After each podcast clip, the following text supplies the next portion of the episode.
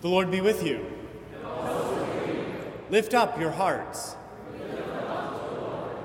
We greet you here in the nave of Marsh Chapel, 735 Commonwealth Avenue, here in the heart of the city of Boston. We greet you if you're listening over airwaves across New England at WBUR 90.9 FM or over internet signals around the world at WBUR.org.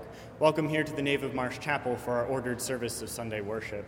We greet particularly this morning the Reverend Dr. Jennifer Knust in her second sermon this, this summer as part of our National Summer Preacher Series, and we are grateful for her presence among us and bearing the word this morning. Let us stand as we are able in the praise of God.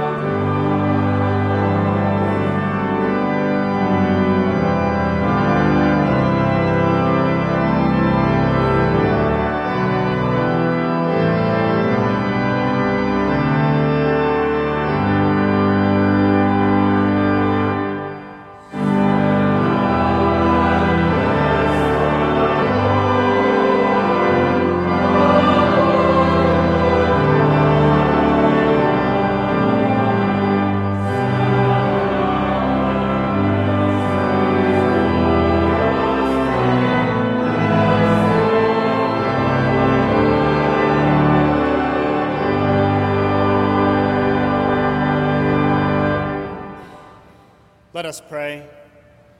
O Lord, mercifully receive the prayers of your people who call upon you, and grant that they may know and understand what things they ought to do, and also may have grace and power faithfully to accomplish them. Through Jesus Christ our Lord, who lives and reigns with you and the Holy Spirit, one God, now and forever. Please be seated. Father, you are always present. Forgive us for not reflecting your faithfulness. Jesus, you are always self giving. Forgive us for living for ourselves. Holy Spirit, you always lead us forward. Forgive us for holding back. We wait on God in silent prayer as the choir leads us in the singing of the traditional prayer of confession, Kyrie eleison.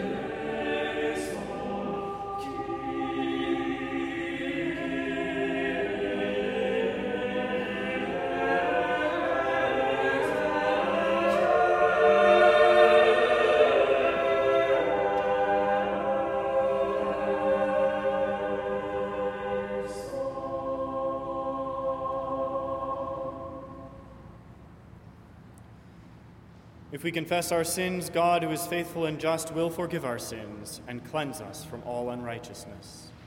Thanks be to God. A lesson from the second book of Samuel, chapter 6, verses 1 through 5 and 12 through 19.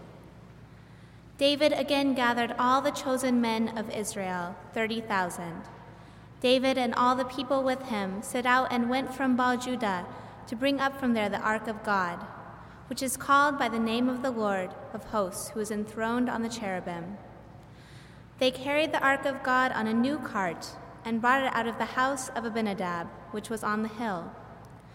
Uzzah and Ahio, the sons of Abinadab, were driving the new cart with the ark of God, and Ahio went in front of the ark.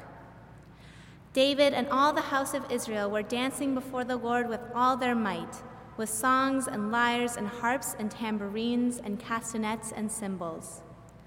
So David went and brought up the ark of God from the house of Obededom to the city of David with rejoicing. And when those who bore the ark of the Lord had gone six paces, he sacrificed an ox and a fatling. David danced before the Lord with all his might. David was girded with a linen ephod. So David and all the house of Israel brought up the ark of the Lord with shouting and with the sound of the trumpet. As the ark of the Lord came into the city of David, Michal, daughter of Saul, looked out of the window and saw King David leaping and dancing before the Lord. And she despised him in her heart. They brought in the ark of the Lord and set it in its place, inside the tent that David had pitched for it and David offered burnt offerings and offerings of well being before the Lord. When David had finished offering the burnt offerings and the offerings of well being, he blessed the people in the name of the Lord of hosts, and distributed food among all the people, the whole multitude of Israel, both men and women, to each a cake of bread, a portion of meat, and a cake of raisins. Then all the people went back to their homes. The word of the Lord. Thanks be to God.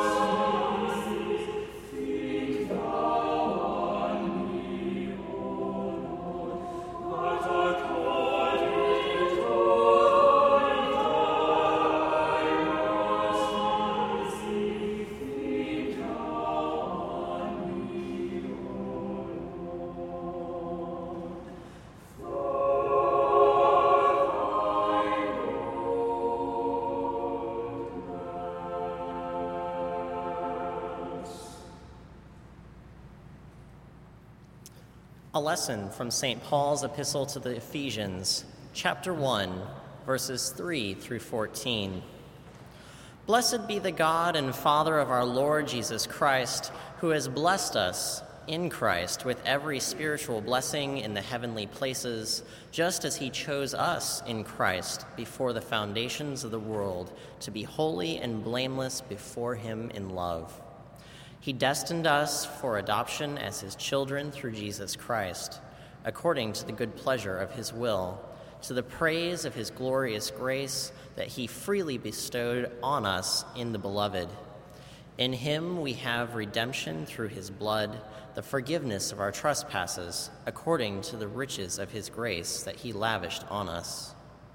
With all wisdom and insight, he has made known to us the mystery of his will according to his good pleasure that he set forth in Christ, as a plan for the fullness of time to gather up all things in him, things in heaven and things on earth. In Christ we have also obtained an inheritance, having been destined according to the purpose of him who accomplishes all things according to his counsel and will, so that we, who were the first to set our hope in Christ, might live for the praise of his glory. In him you also, when you had heard the word of truth, the gospel of your salvation, and had believed in him, were marked with the seal of the promised Holy Spirit. This is the pledge of our inheritance toward redemption as God's own people, to the praise of his glory. The word of the Lord. Thanks be to God.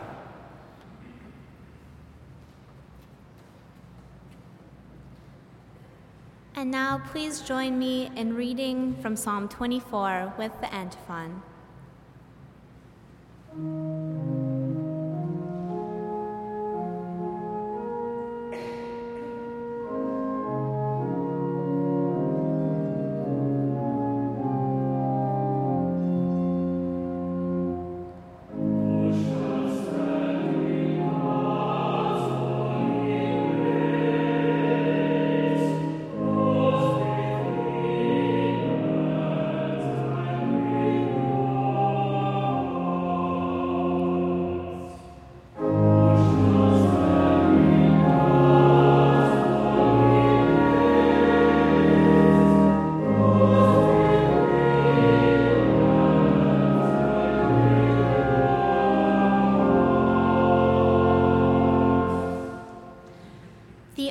The Lord's and all that is in it, the world and those who live in it. For he has founded it on the seas and established it on the rivers. Who shall ascend the hill of the Lord, and who shall stand in his holy place? Those who have clean hands and pure hearts, who do not lift up their souls to what is false, and do not swear deceitfully. They will receive blessings from the Lord and vindication from the God of their salvation.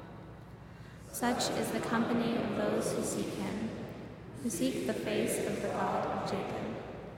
Lift up your heads, O gates, and be lifted up, O ancient doors, that the King of glory may come in. Who is the King of glory? The Lord strong and mighty, the Lord mighty in battle.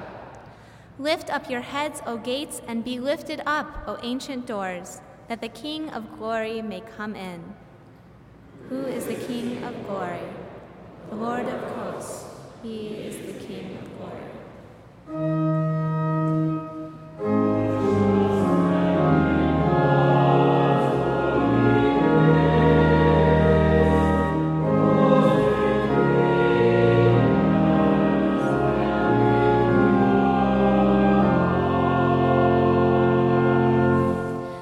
Please rise as you are able for the singing of the Gloria Patri and the reading of the Gospel.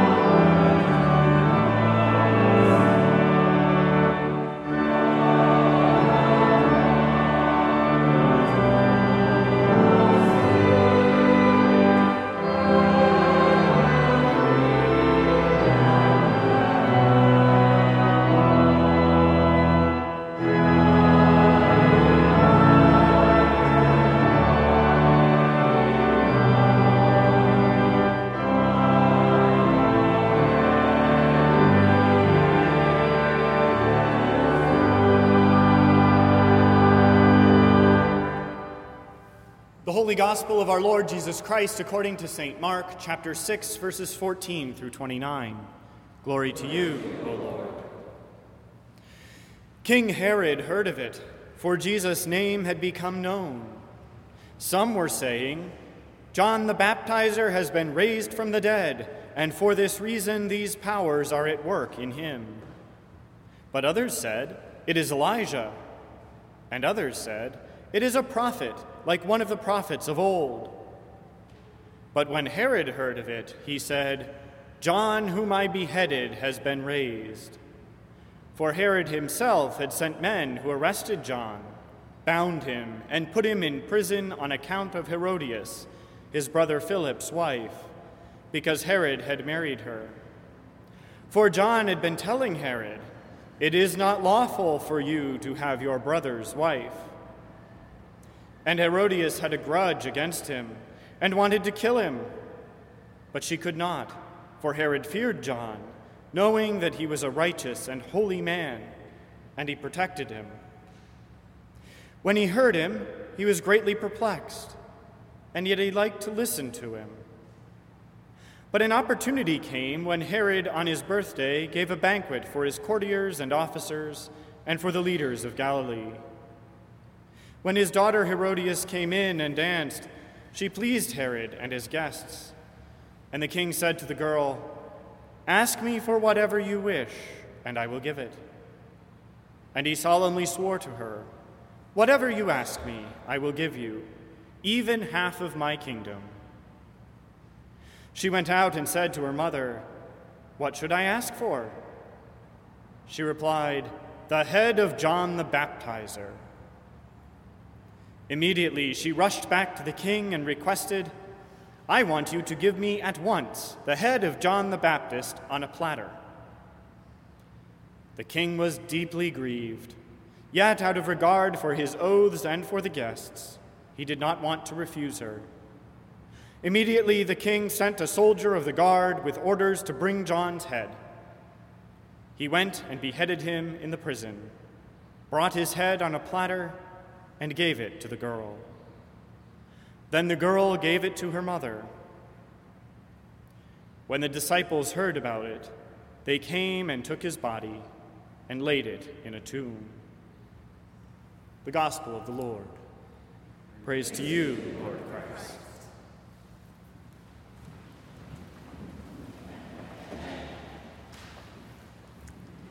Good morning. It is a tremendous privilege to be here with you again for a second Sunday. I'm truly enjoying my trip back to beloved BU, again from rural Maine. My parents get back from their trip tomorrow, so I had yet another week of mucking barns and caring for chickens and keeping track of gardens in this heat, which we've had up in Maine as well. So it's lovely to be back and to be a city girl again for the day and to be here among you with my, my dear friends, new and old. Nice passage, right? I mean, did that have to come up during the lectionary when I was preaching? Okay. Anyway, here's the sermon. It's nearly blueberry season in Maine again, which is just about my favorite time of year. My son Leander and I took the kayaks over to the little pile of boulders we call Blueberry Island this past week, and sure enough, the first blueberries had just started to turn that lovely purple blue that promises a delightful morning of blueberry picking from the canoe, followed by blueberry pancakes made in a cast iron pan at the camp. Wonderful. If I could pick what heaven is like, I would definitely choose Blueberry Island on a calm, hot summer day in late July. But blueberry season also reminds me of another, less happy blueberry story, one that points out that we're not quite in heaven yet. I usually tell this story for a laugh because really, if we weren't laughing, we would have to cry. So I guess I'll tell it that way here too. One summer, the last summer my Grandma Jean visited Maine before her death, blueberry season came early. For my mom, blueberry season means a flurry of activity. She bakes pies, she makes muffins, she boils mason jars and puts up blueberry jam for the winter. As she was explaining to my grandmother, if there are blueberries, all other activities must and will stop. There will be a full day in the kitchen. My grandmother, however, could not abide with this nonsense. You see, Grandma Jean had left her own, her own farm behind as a young teenager and never looked back. Her family lost their farm in Iowa during the Depression, piling up all their worldly belongings onto the back of their old Ford and trekking across, across the country to seek a new life in California. These were hungry times, and the family barely survived. I can only guess at how wrenching this loss must have been for my grandmother. She dealt with it and with her new life in California by refusing to have anything to do with farming ever again. Her cooking reflected this decision. She never met a can of cream of mushroom soup that she did not like. And the idea of spending a day making jam seemed preposterous to her. So there was my mom in the kitchen, boiling jars and picking through her flat of blueberries as she removed the little leaves and green berries that inevitably get caught up in a blueberry rake. And there was my grandmother sitting at the kitchen table and offering a running commentary about the fruitlessness of making homemade jam during the modern age when you can just as well go to the grocery store and buy blueberry jam for $3. This argument, masquerading as a discussion and hiding within it decades, if not a lifetime, of mother daughter pain and frustration, finally ended with a daring riposte on the part of Grandma Jean. But, Mom, my own mother said, I like to make jam, and besides, tonight we'll have a fresh homemade blueberry pie. Blueberry pie, Grandma said. I hate blueberry pie. Okay, then, no blueberry pie for Grandma, and no love and approval for Mom, who had somehow, and perhaps not entirely accidentally, chosen to live on a farm and to therefore emulate her grandparents rather than her mother. As for me, observing this whole exchange, I just tried to make myself disappear. Thinking about blueberry pies, blueberry season, and the heavenly place that is Blueberry Island this past week, while also hearing these lectionary readings, brought this family fable to my mind, reminding me about how unlike heaven, even earthly heavens, can be, especially once people and families with long memories get involved. And really, we were and are such a lucky, happy family. At the end of the day, we love one another. We show up for one another. By contrast, as I'm sure you noticed, the Herods were indisputably a mess, as Mark points out in this long digression on the death of John the Baptist.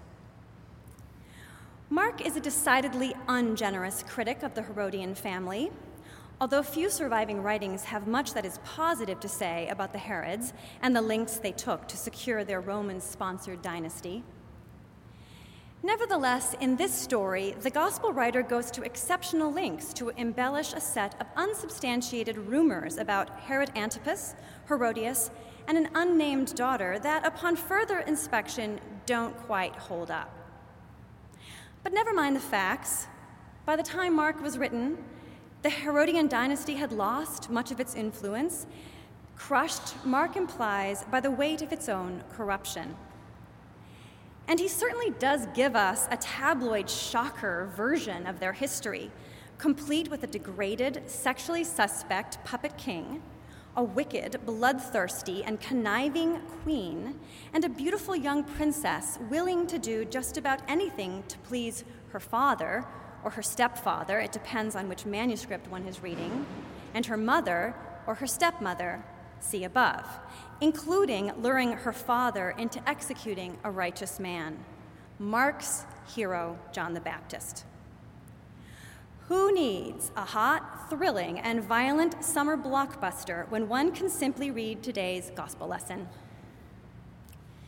In terms of facts, here's what we do know Herod Antipas had John the Baptist executed. Herod Antipas was married to Herodias, who had been previously married to his brother, another Herod, whom Mark confuses with Philip, tetrarch of an area north of the Sea of Galilee. Antipas himself had also been married before to a Nabatean princess who may or may not have been named Phasaelis. According to the historian Josephus, Herodias had a daughter named Salome by her first husband, though the young woman in this story may also be a daughter of Antipas from his first marriage, named Herodias, like her mother or stepmother, as some manuscripts of Mark suggest and as the NRSV would have it. At any rate, Herodias' daughter, or Herod's in history, actually, Herodias' daughter, sorry, it's hard. I, I, looked this dynasty up. This is tricky. Herodias' daughter, Salome, really did have a daughter named Salome, really did eventually marry Philip the Tetrarch, another half brother of Antipas, sometime around 33 CE.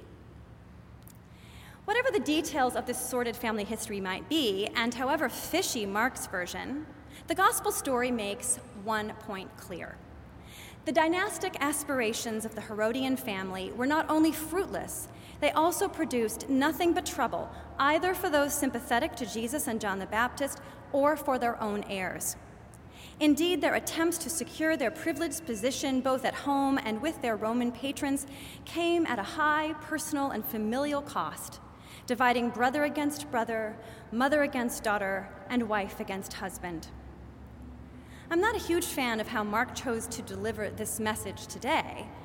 Did he really have to provide so much ammunition for future purveyors of eroticized, orientalizing representations of the Herods? Oscar Wilde had a lot to work with. Did he really have to take the oh so obvious narrative tack of blaming political corruption on out of control male lust and the wiles of a bloodthirsty woman? Tell me something else.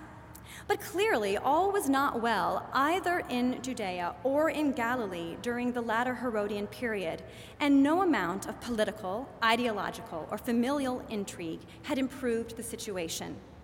Both John the Baptist and Jesus were killed, at least in part because of the extremely difficult political circumstances there.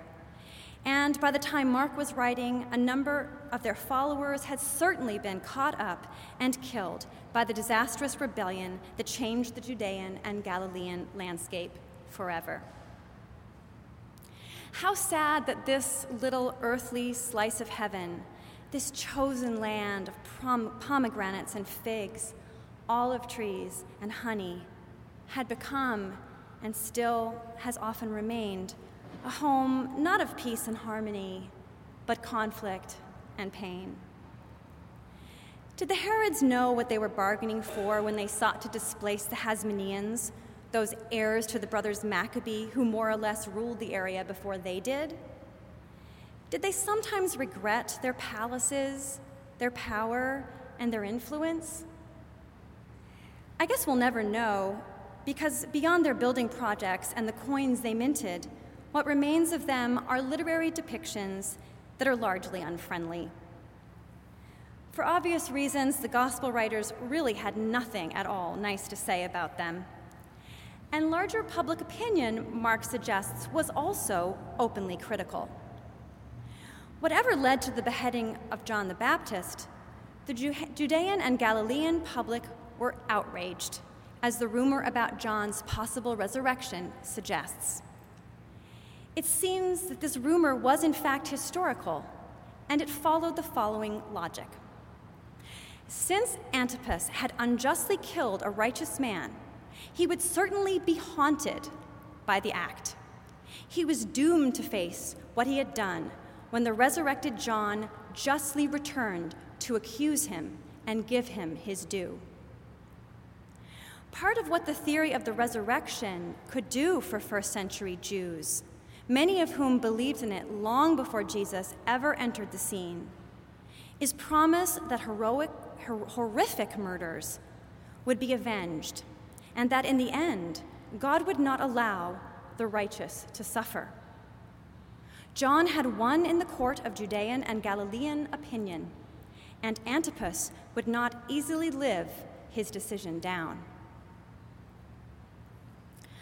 Our epistle lesson, in its own way, refers to this promise of resurrection, extending it to include all of Jesus' followers and emphasizing not the revenge that resurrection can offer, but the many good gifts that accrue to those who are faithful to the hope of its coming. As was also the case with the Herods, dynastic succession is in view in Ephesians. But in this case, the dynasty envisioned is described as a gift of God rather than as a result of human effort. Writing to a wide circle of Pauline Christians, Ephesians promises that the followers of Jesus can rest secure in a divine heritage given to the whole adopted family. We have been chosen from before the foundation of the world, Ephesians writes. We are wanted children, destined for adoption through Jesus Christ, and we have obtained an inheritance given to us by divine will. Our belonging is made visible with the seal of the promised Holy Spirit, which serves as a sign of the coming fulfillment of our family centered hopes. The relatives of Herod may have gone to extreme lengths to keep their wealth in the family and to secure their rather tenuous position as Roman client kings. But according to Ephesians, the followers of Jesus have simply received every spiritual blessing from the only ruler who truly matters. One family's dysfunction led to the death of John the Baptist. Another adopted family's confidence in their purpose granted them a home in the heavenly places while they awaited the redemption to come. Reading these visions of heaven the last two weeks, I am struck by how often images of family and belonging appear. Defending his apostolic credentials to the Christ followers in Corinth, which is the context of the story of the man who viewed heaven that we read last week, Paul calls himself their parent, proclaiming that he would gladly spend all that he has for the Corinthians. Wouldn't any parent do the same? In his letters, his regular labels for them include holy ones, brothers and sisters in Christ, and children of God. And he concludes his second letter with an admonition to agree, to live in peace, and to greet one another with a kiss, just like any happy family would. Ephesians takes the family metaphors even further.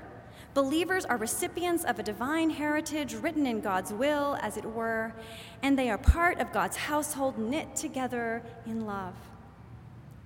These visions of paradise and disclosures of the heavenly secrets lead both writers to exhort their audiences to find a way to embody and live out that most elusive of human arrangements the happy, harmonious family. The problem, of course, is that happy, harmonious families can be less like paradise for their members than Pauline metaphors suggest. As sociologist Cindy Patton points out, the love identified with family feeling can turn out to be, quote, an insidiously structured form of obligation rather than an expression of mutual recognition and regard. One must submit to the point of view of the family and thereby serve the family's needs, an obligation that can come at a very high cost for some members. Just think about the scenario Mark was imagining for the daughter of Herod or Herodias, whether or not these events happened as he described them. A young, pre teenaged girl, the Greek word used to describe her suggests that she had not yet hit puberty, dances before her father, and, as a reward for pleasing him, is asked to participate in a plot to execute a troubling critic of her family's regime and in a particularly horrific way. Her love for her family requires that she debase herself and become a party to murder. Or what about Herodias, passed off from brother to brother? Well, actually, from uncle to uncle, so that family wealth could be retained.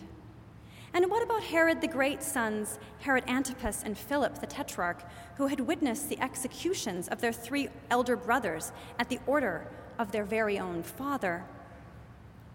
Or what about the followers of Jesus in Corinth, that new little family of about a hundred believers already competing over which of their leaders could boast of the best heavenly vision? How long did it take to go from new believer in Christ to competitor for God's and the rest of the adopted family's affections? And don't even get me started about David, who I've managed to avoid the last two weeks. Now, obviously, these are extreme examples of what families, actual or adopted, can do to one another and to their children in the name of preserving the family name. But perhaps that is the point. Whatever heaven is like, and whatever paradise looks like, surely those who belong there do not and cannot behave like this. Surely God intends something else for God's children. Surely there is some other way. Surely it is possible to intimately love one another without causing one another harm. When my mom and my Aunt Donna were little girls, my Grandma Jean used to like to make them matching dresses by hand. On the wall in the little room in the farmhouse where my sons sleep when we visit, there's a picture of the three of them dressed in matching outfits. My grandmother is so sophisticated with her elaborate necklace, velvet top, and perfectly coiffed 1950s hair. My Aunt Donna and my mother are wearing coordinated velvet jackets and white button up shirts with Peter Pan collars. My aunt, the elder of the two girls, has her hair combed to look just like her mom. My mom, the little one, has her hair parted on the side. All three are smiling, the broadest smiles you can imagine. All three are so lovely, so beautiful, really, that my heart breaks. Why couldn't my grandmother honor my mom's choice to live on a small farm in Maine? Why can't my mom forgive my grandmother for being, well, so very, very difficult? Why did it take more than 30 years of buried pain and stony silence for my mom and her sister to speak to one another again? Does the loss of an ancestral farm in Iowa have to reverberate forever? If that's what caused the whole mess? Why couldn't Grandma Jean have pretended to like blueberry pie? Blueberry season in Maine is a perfect antidote to apocalyptic visions of doom and destruction with every purple berry gracefully adorning every improbable blueberry bush. A bush that has somehow eked out its survival on a pile of granite boulders in the middle of a wild pond. A tiny, delicious bit of heaven arrives to greet the summer once again.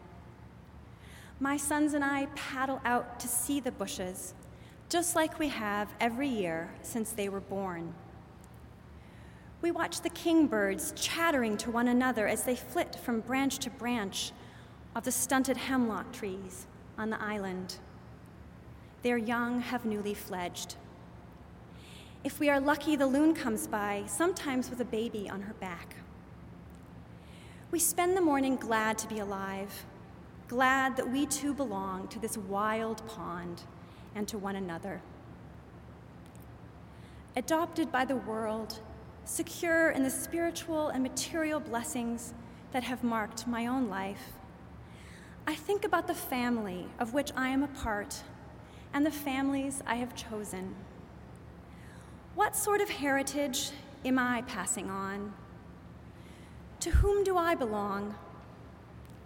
I suspect that I have made my own mistakes, that I too have served as a reminder that we are not yet in heaven I am confident that I have. To paraphrase Ephesians, while I may be destined for adoption and have forgiveness through Christ and the grace that God has so graciously extended to me, in the meantime, I am human.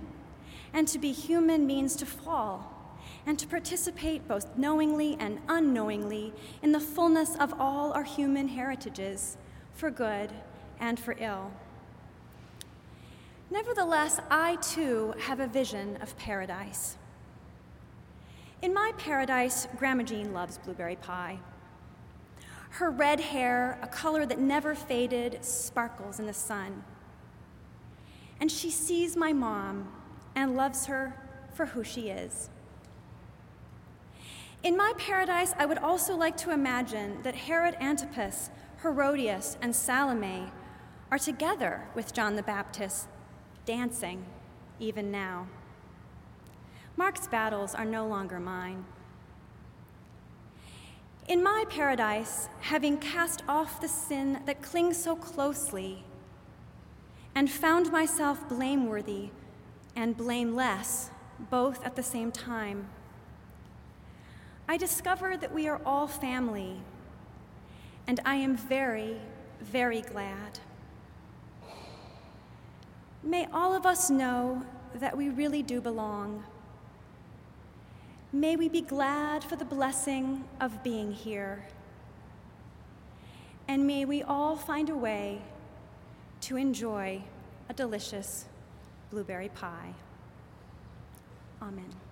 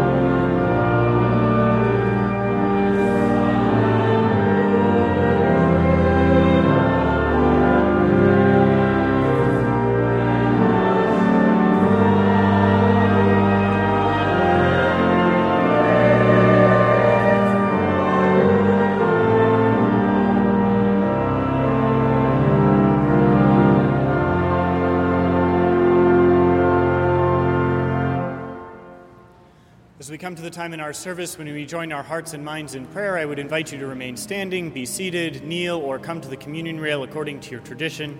As we join in our call to prayer, lead me, Lord.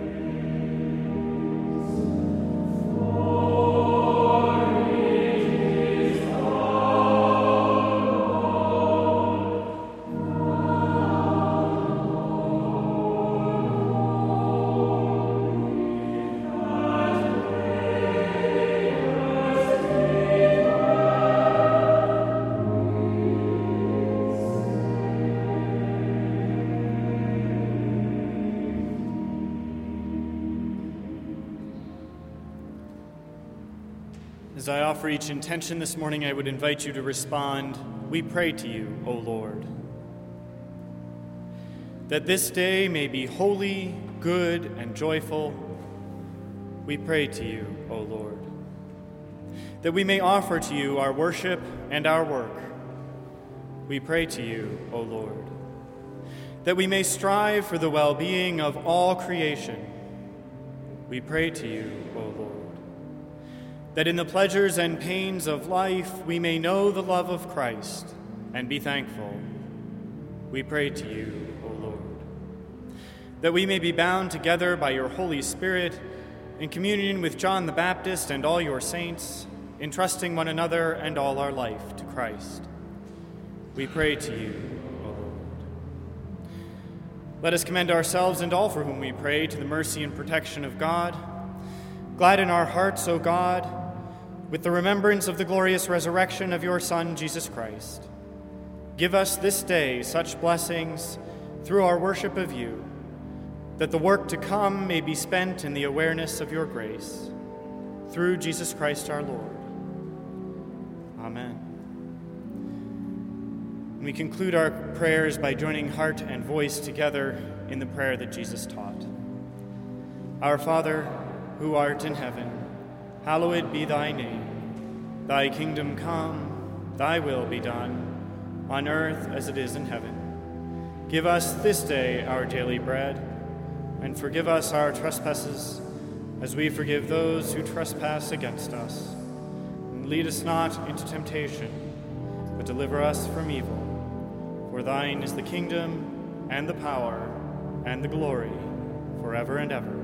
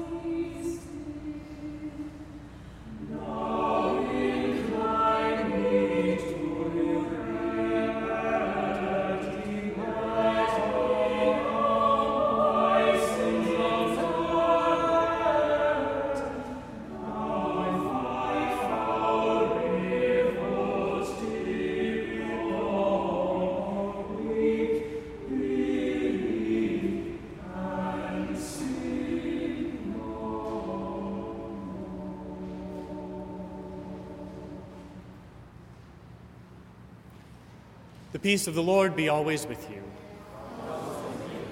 We greet you here in the nave of Marsh Chapel again this Sunday morning, and we be, bring greetings on behalf of our Dean, the Reverend Dr. Robert Allen Hill, who is away in these summer weeks. We hope that you will join us after the service for coffee hour downstairs. We would note that coffee hour is in the hallway this morning. We are concluding construction here at Marsh Chapel of several of the rooms downstairs and are a bit low on space, especially because also, following service this morning is uh, our first attempt at a vacation Bible school. So, for all of our young folks here this morning who would like to participate, that will run from 12:30 to 2:30 p.m. this afternoon in the Marsh Room, thus moving coffee hour to the hallway. We appreciate your consideration in this regard.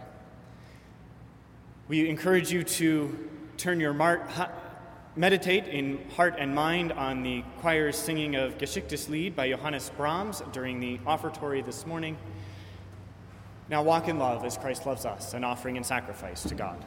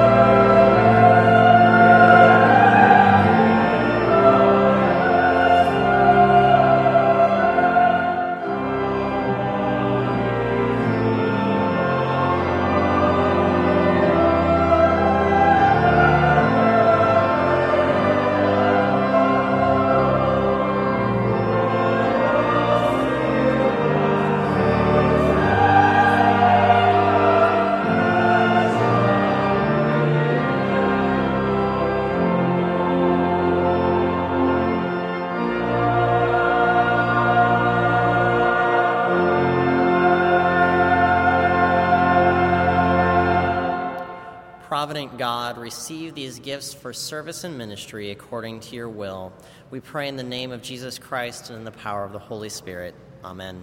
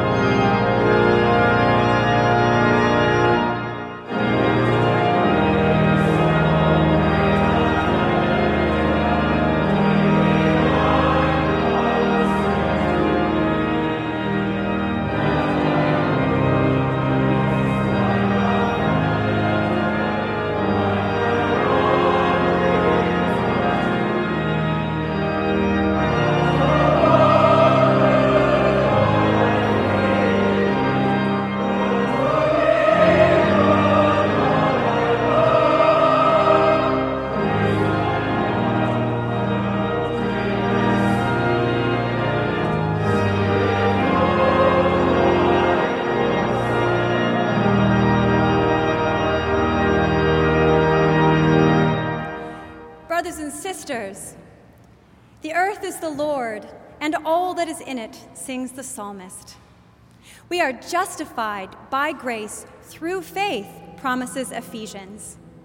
Go forth from this place, confident that you belong, that God's steadfast love extends to you, and that together, through God's grace, we too can know Christ and be at home. Amen.